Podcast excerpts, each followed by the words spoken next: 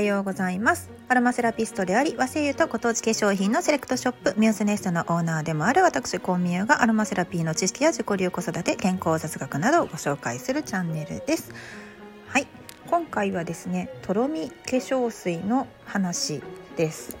とろみ化粧水ってまあトロトロした化粧水のことやろうって思われる方がほとんどだと思うんですけれどもいやその通りです。あのとろみ化粧水ってほとんどの方がねあの使われたことがあると思うんですよ。で何を使われたかっていうとものすごい流行ったやつがありますよね。某製薬会社さんが作ってたやつかな。あの極潤シリーズあれ結構トロトロしてましたよね。であれを使った時にあの思ったのがそのトロトロで潤うのは分かるけどそのもっちりとかぺったりっていう感じが何て言うのかなそのオノマトペとしてなんかこうしっくりくるような気がするんですけれどもね。そのコマーシャルを見ててもこう化粧水を塗った後の肌が吸い付くっていう表現をしてましたよね。こう手に吸い付くようなみたいな「ああ吸い付くよ」みたいな。あの吸い付くけど同時になんかペッタペタやでっていうね。ような感じでした。あのすごくその乾燥するタイプのお肌の方だったらあれはすごく良かったのかもしれないんですけれどもあのいかんせん私はですねオイリー寄りなんですね。でオイリー寄りなのに、まあ、冬場だったらちょっと乾燥するから潤いは欲しいっていうようなこう要望があるわけです。自分の中での要望が。でももうなかなかあのペッタペタはすごいやっぱ苦手だったんですよ。もうなんやったらそのとろみちゃんかみたいなね。とろみちゃん。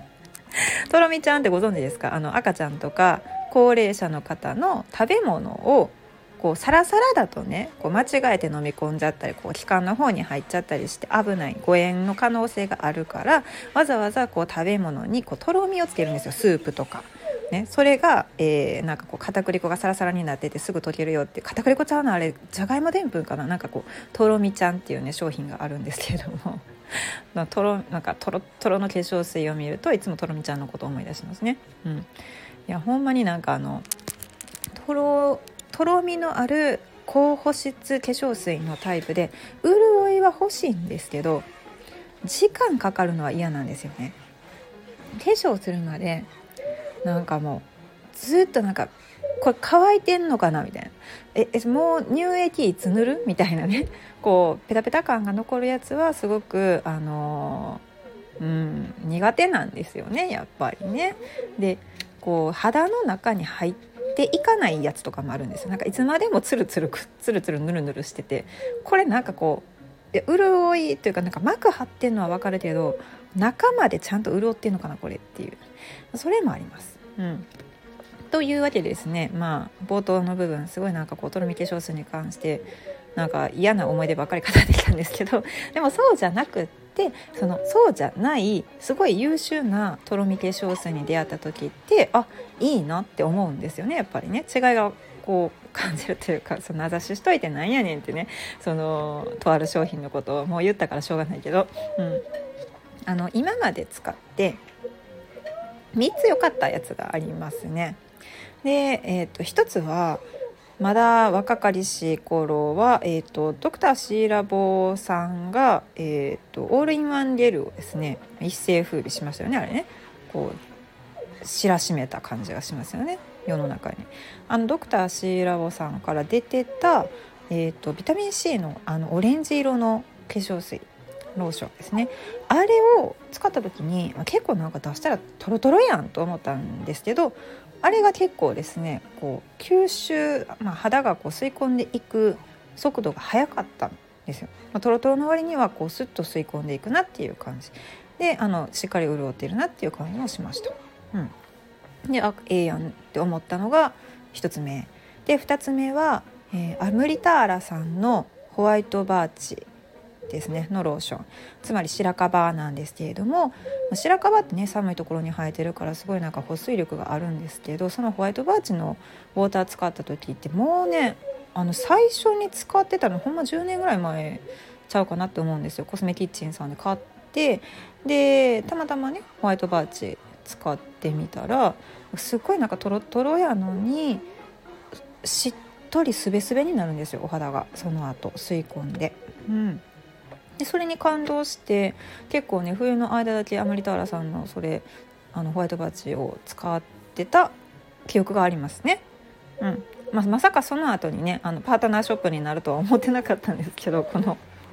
運 年後に。でもその時にもやっぱりこう企業の中の精神とかいろいろ見ているとあものづくりこだわってはねんなっていうのがよくわかります。うん、で、えー、3番目にとろみ化粧水であいいなって思ったのが今あのお店の中でも扱っているボタニカノンさんのゲットローションですね。うん、これゲットのエキスとか芳香蒸留水に水全然加えてないんですよ。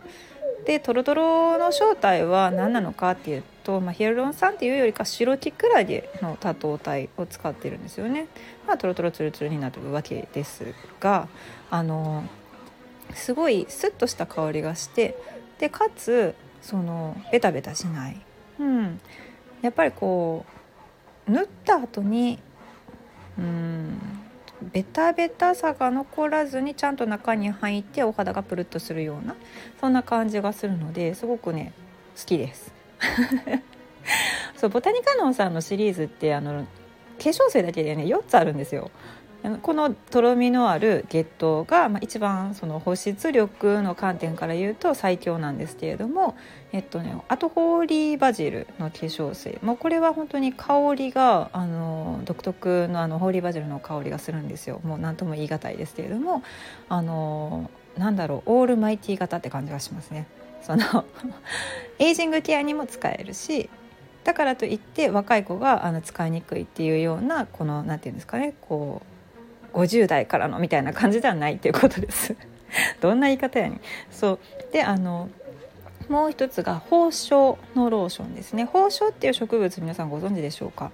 宝生ってあのかぐわしいクスノキって書くんですけれどもあの香料園さんっていうのがね鹿児島にあって日本最古のあの蒸留所みたいな感じなんですけどすっごい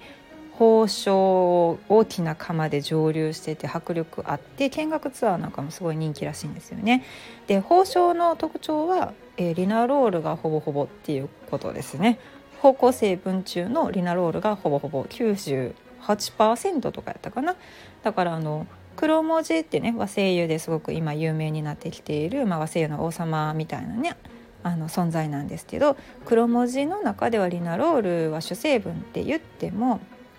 あのそこまで98%もないんですよ。うん、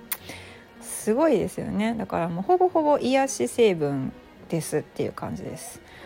だからこう、まあ、肌ケアしてる時も心が癒されるっていうのが宝生ローション。であとはティーツリーローションですね。ティーツリーローションだとあの大体ねあの皆さんニキビとか悩まれた時期があると思うんですけれども、まあ、ティーツリーはご存知の通りね、結構どこでももうティーツリーで効くようになりましたもんね。あの抗菌殺菌力に優れているので、まあ、あのお肌にね使うものとしてはそういったこうアクネ菌とかのね増殖を抑えてくれるように、まあ、期待して使えるものであるということですね。まあ、いろいろとですねそのボタニカノさんはそういうローションをいろいろ展開されているんですけれども、まあ、ゲットこの時期からねやっぱ乾燥してくる時期になるとゲットのこのとろみが欲しくなってってくるなというのをもうものすごい実感します加湿器入れへんかったらなんか部屋の湿度がなんか27とか30%ぐらいなんですけどそんな急になんか湿度下がるっていう感じでいきなり下がりましたね。はい。というわけで今回はとろみ化粧水についてのお話でした、えー、とろみ化粧水と一口に言ってもあのテクスチャーとか潤い保湿力とか使い心地ですね。こういった特徴がねいろいろありますので自分のお気に入りのとろみ化粧水に出会えるといいなということで今回お話ししました。以上和製油とご当地化粧品の専門店ミューズネストのオーナーコミューがお届けしました。ではでは。